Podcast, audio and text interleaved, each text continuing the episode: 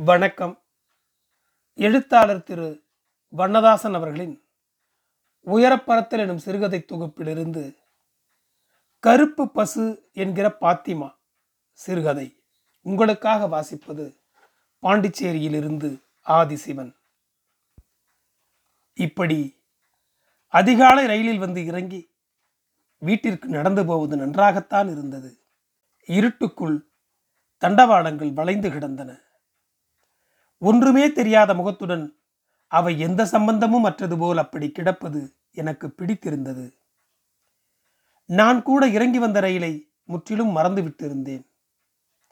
எடை பார்க்கிற இயந்திரம் சிவப்பாக மினுங்கியது. குடும்பத்துடன் வரும்போது யாராவது ஒருவரை மட்டுமாவது எடை பார்க்க தூண்டி விடுகிறாது. ரொம்ப சோர்வுடன் இப்போது நிற்பது போல் இருந்தது. படிகளின் திருப்பங்களில் தூங்கிக் கொண்டிருந்தார்கள். மூத்திரவாடை அவர்களை ஒன்றும் செய்யவில்லை. வழியெல்லாம் வீசி எறியப்பட்ட மஞ்சள் பயணச் சீட்டுகள். ஸ்டேஷனுக்கு வெளிச்சுவரில் புதிதாக ஒட்டப்பட்டிருக்கிற சுவரட்டிகளை இன்றைக்கும் படிக்காமல் இருக்க முடியவில்லை. இருட்டில் சுவரொட்டி முகங்கள் வினோதமாக சிரித்தன. சைக்கிள் ரிக்ஷாவின் மேல் வேப்பிலைகள் உதிர்ந்து கிடக்க ரிக்ஷாவில் படுத்திருந்தவன் கரண்டைக்காலின் மேல் கட்டு போடப்பட்டிருந்தது. ஆட்டோ உருமல் இல்லை. பூக்காரிகள் வரிசையும் இல்லை. என்றாலும் அந்தந்த இடங்களில் வாடிக்கையாக உட்கார்ந்து வியாபாரம் பண்ணுகிற முகங்களும் குரல்களும் ஞாபகத்திற்கு வந்தன. ஒரு குரல் பக்கத்தில் கைப்பிள்ளை உட்கார்ந்திருந்தது. இன்னொரு குரலின் இருபக்கம் ஊன்றுகோள்களுடன் ஒருத்தர் கையேந்தி கொண்டிருந்தார். பிள்ளையார் கோயில் பூட்டு தொங்கியது. மடக்கு கதவு போட்டு நவுத்தால் பாதுகாப்புடன் விபூதி வாசனை வந்து கொண்டிருந்தது. ஸ்டேஷன் பக்கத்திலிருந்து ஆரம்பித்து கடைசி வரை நிற்கிற காய்கறி கடைகள் மூடியிருந்தன. இரண்டு பக்கங்களிலும் ஜாதிக்காய் பெட்டி சாக்கு மூட்டைகள் என்று அங்கங்கே அடுக்கப்பட்டு அதன் மேலேயே ஒன்று இரண்டு பேர் படுத்து தூங்கிக் கொண்டிருந்தார்கள். கடலை கடைக்கு பக்கத்தில் உள்ள காய்கறி கடைக்காரர் முகம் தூங்கும்போது பச்சை பிள்ளை முகம் மாதிரி இருந்தது. முறுக்கிவிடப்பட்டிருக்கிற மீசைக்கும் கட்டியிருக்கிற தாயத்துக்கும் ஏற்ப வியாபாரம் செய்யும் போது அவரிடம் தென்படுகிற கரார் இப்போது எங்கே போயிற்று என்று தெரியவில்லை. அவர் படுத்திருக்கிற சாக்கு விரிப்பிலேயே முன்னங்கால்களின் மேல் முகத்தை வைத்துக்கொண்டு ஒரு கருப்பு நாய் தூங்கியது. கருப்பு நாயை பார்த்ததும் கருப்பு பசுவின் ஞாபகம் வந்துவிட்டது எனக்கு. பசுவா அது? காளையாகவோ யானையாகவோ பிறந்திருக்க வேண்டியது. தப்பி தவறி பசுவாக பிறந்துவிட்டது. எவ்வளவு இவ்வளவு பெரிய உருவத்துடன் பசுக்கள் இருக்க முடியும் என்பதும் தன் இஷ்டத்திற்கு அவை இறை தேடிக்கொண்டு இப்படி சர்வசாதாரணமாக அலைய முடியும் என்றும் இங்கேதான் எனக்கு தெரிந்தது. நானும் ஈஸ்வரியும் என்றைக்கெல்லாம் இங்கே வந்து காய்கறி வாங்குகிறோமோ அன்றைக்கெல்லாம் இந்த கருப்பு பசு வந்து பயங்காட்டி இருக்கிறது ஒன்று அது என் முன்னால் வரும் அல்லது பின்பக்கத்து கடையில் முட்டைக்கோஸ் இலையை ஒருவாய் புஷ் என்று நல்ல பாம்பு மாதிரி மூச்சு விடும். மூச்சு விடுவது கூட பரவாயில்லை. அந்த சமயத்தில் குனிந்திருக்கிற தலையை அது உயர்த்துகிற விதம்தான் நம்மை கலவரப்படுத்தும். யாராவது ஒரு காய்கறி கடைக்காரர் அடித்து விரட்டுவார். அந்த விரட்டலில் ஓரமாக நிறுத்தி வைக்கப்பட்டிருக்கிற சைக்கிள்களை தள்ளிவிட்டு கொண்டு நேராக என்னை முட்டி சாய்க்க முடிவு செய்து விட்டது போல் தடக் தடக் என்று ஓடி வரும் நான் ஈஸ்வரியையும் இழுத்து கொண்டு பக்கத்தில் இருக்கிற மெடிக்கல் ஸ்டோர் நடையிலோ தேங்காய் கடையிலோ ஏறுவேன். அப்படி உடனடியாக ஏற முடியாத ஒரு சமயத்தில் அந்த இடத்தில் இருந்த ஒரு தந்தி கம்பத்தோடு தந்தி கம்பமாய் நான் சாய்ந்து கொண்டு வாய்விட்டு அலற அவ்வளவு தூரம் ஓடியே வந்த கருப்பு பசு சடன் பிரேக் போட்டது போல எனக்கு முன்னே வந்து நின்றபடி சாதுவாக கழுத்தை திருப்பி உடம்பை நக்கி கொடுத்து கொண்டது. வெளிரின என் முகத்தில் பதற்றம் இருந்திருக்கும். ஒரு பசுமாட்டுக்கு போய் இப்படி பயப்படுவாங்களா? ஈஸ்வரி சிரிப்பாள். காய்கறி பையின் வெளியே தொங்குகிற கொத்துமல்லி தழையும் சிரிப்பது போல இருக்கும். முட்டி தள்ளினால் அல்லவா தெரியும்? என்று நான் சொல்வேன். அதை பார்த்தால் முட்டுகிற மாதிரியா இருக்கு? அதன் கண்ணை பார்த்தா அப்படியா தெரியுது? கொம்ப பாருங்க. கண்ணு கொம்பு எல்லாம் இருக்கட்டும். சொம்பு கணக்காக தொங்கிக்கிட்டு கிடக்கிற மடியை பார்த்தா கண்ணுக்குட்டியை தேடிக்கிட்டு அலைகிற மாதிரி இருக்கே தவிர முட்டுகிறதுக்கு வருகிற மாதிரியா இருக்கு? இப்படி சொல்லிக்கொண்டே ஈஸ்வரி என்னிடமிருந்து நகர்ந்து போவாள். இவளும் கன்றுக்குட்டியை தேடுகிற மாதிரித்தான் இருக்கிறது. எல்லோரும் அவரவர் பெண்களை பையன்களை தேடிக்கொண்டு அலைவது மாதிரி தெரிகிறது. பின்னால் உள்ள இலைக்கடையில் நறுக்கி போடப்பட்டிருக்கிற இலை துண்டுகளை குனிந்து ஈஸ்வரி அள்ளிக்கொண்டிருந்தாள். கருப்பு பசு ஒரு எட்டு அவள் பக்கம் நகர்ந்து வாயில் வாங்கி கொண்டது. அது சுவைக்க சுவைக்க வாழை இலையின் வாசனை வந்தது.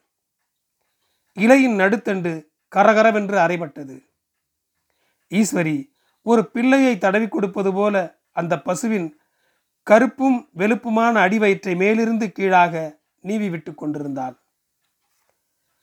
சினிமாக்களிலெல்லாம் பாட்டு சொல்லிக் கொடுக்கிற வேடங்களில் ஒல்லியாக ஒரு அம்மா வருவாரே. அவர் மாதிரி இருந்தது ஈஸ்வரியை பார்க்க. அவளுக்கு சற்றும் சம்பந்தமில்லாத உயரமும் பருமனாக அந்த கருப்பு பசு நின்றது. அதன் காதுகள் இரண்டு பக்கமும் மடங்கி நிமிர்ந்து ஈஸ்வரியிடமிருந்து ஏதோ ஒரு ரகசியத்தை பகிர்ந்து கொண்டது போல மறுபடியும் அசையாது நின்ற தோற்றம் அழகாக இருந்தது.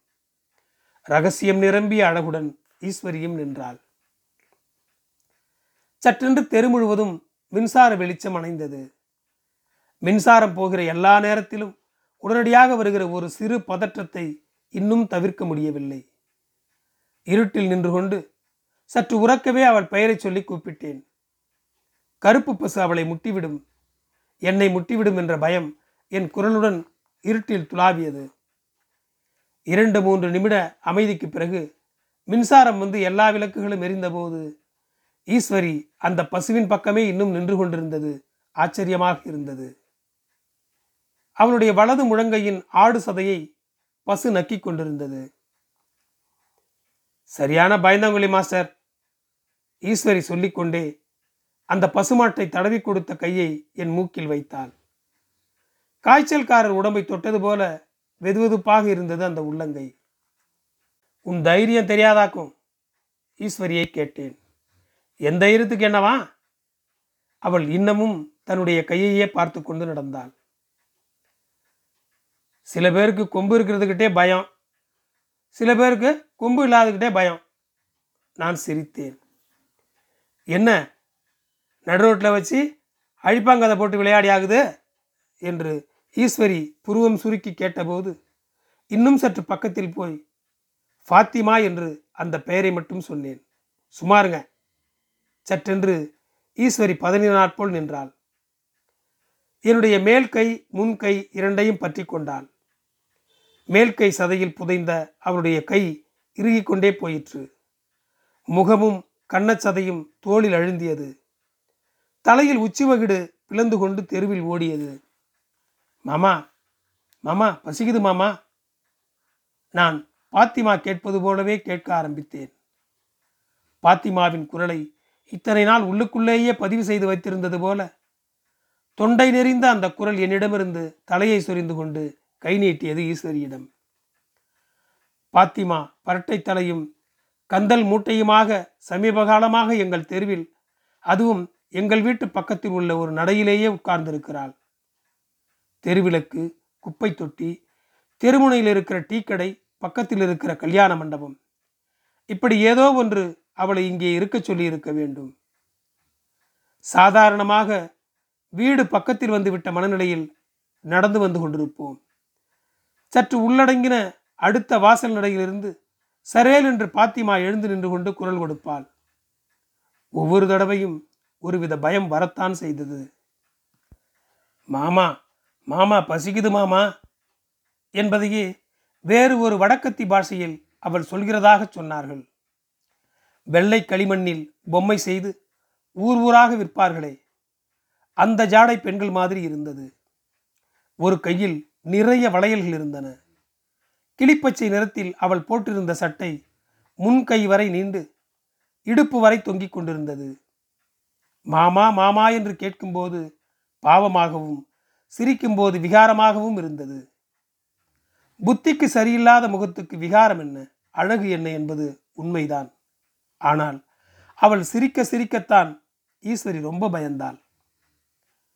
கொஞ்ச நாளாகத்தான் அவளை எங்கேயோ காணோம். உங்களை பார்த்தால் அந்த சத்தமும் முகமும் அப்படியே அவளே திரும்பி வந்துவிட்டது மாதிரி இருக்கு சாமி. சிலிர்த்தது மாதிரி ஒரு முறை உடம்பு குலுங்கியது ஈஸ்வரிக்கு. மறுபடியும் அவளை ஞாபகப்படுத்தாதீங்க. கும்பிடுதேன் உங்களை. ஈஸ்வரி நிஜமாகவே கைகளை கூப்பி கும்பிட்டது ஆச்சரியமாக இருந்தது. கண்களில் மிரட்சி களங்கள் கூட. மின்சாரம் போயிருந்த சமயம் கருப்பு பசு பக்கம் நின்று கொண்டிருந்த ஈஸ்வரியும் இவளும் வேறு வேறு என்கிறது போல முகம் தொலைத்திருந்தது. ஸ்டேஷன் ரோடு முடியப் போகிறது. ரயில்வே ஸ்டேஷன் ரோடுகளுக்கு உண்டான அழகை வேறு எதுவும் அபகரித்து கொள்ள முடியவில்லை. இந்த அதிகாலையில் அந்த அழகு நீண்டு கொண்டே போவது போல் இருந்தது. குளிர்ந்து அமைதியாக கிடந்த தெருவில் இன்னும் இரண்டொருவருடன் பெட்டியும் கையுமாக நான் நடப்பது மட்டுமே அசைவுகளாக இருந்தன. மௌனமாக செல்லும்படி அந்த சாம்பல் இருட்டில் ஏதோ ஒரு உத்தரவு இருந்தது. குறுக்கு தெருக்களையெல்லாம் தாண்டி பிரதானமான தெரு அகன்று வழிவிட்டு கொண்டே போனது. கடல் எனக்கு வழிவிடுவது போல நினைத்து கொண்டேன்.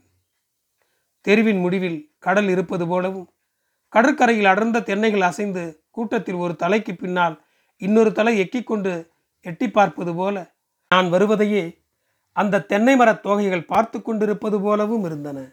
வீட்டுக்கு வருகிற தபால்கள் செருகப்பட்டிருப்பது போல நிலா கூட கீழ்ப்பக்கமாக தேய்ந்து வானத்தில் செருகி கிடந்தது. ஒரு சைக்கிள் ரிஷாவுக்கு இதெல்லாம் தெரியுமா? அது தன் போக்கில் கீச் கீச் கீச் என்று சப்தம் போட்டுக்கொண்டே வந்து பெருமாள் கோயில் பக்கம் நின்றது. துளசியை இப்படி மூடை மூடையாக இறக்குவார்களா என்ன? துளசியின் மனத்தில் நடந்து சென்று கொண்டிருக்கிற இந்த தெருவே நிரம்பின மாதிரி ஆகிவிட்டது. இந்த நேரத்தின் வாசனை இதுவாகத்தான் இருக்கும்.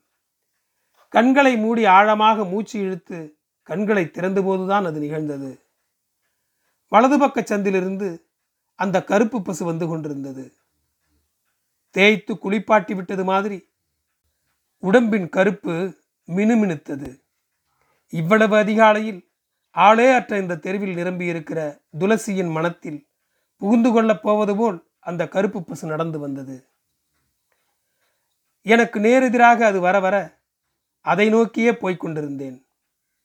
இடையில் இருந்த தெருப்பகுதியை இரண்டு பக்கத்திலிருந்தும் குறைத்து கொண்டு நெருங்கிக் கொண்டிருந்த போது மறுபடியும் அந்த வலது பக்க சந்திலிருந்து ஒரு கன்றுக்குட்டி ஓடி வந்தது. கருமெழுகு போல ஓட்டமும் நடையுமாக வந்த விதத்தில் கருப்பு பசுவின் பின்னால் மிச்சம் கிடந்த தெரு நிரம்பி விட்டிருந்தது.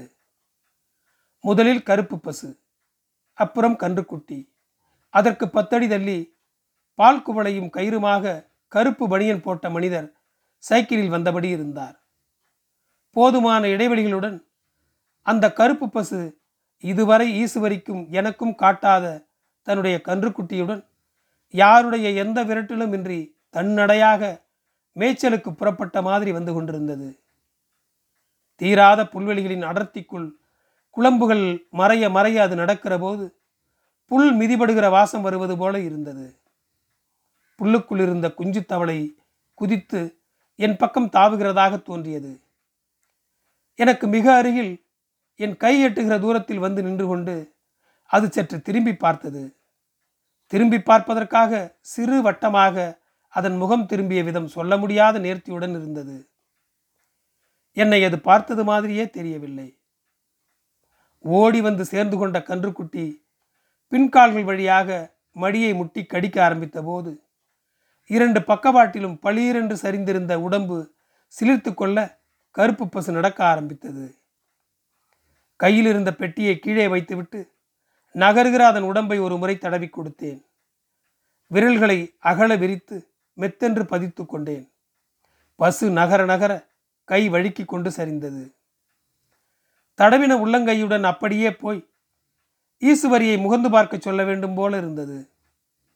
ஈஸ்வரி ஞாபகம் வந்தவுடன் பாத்திமா ஞாபகமும் வந்தது.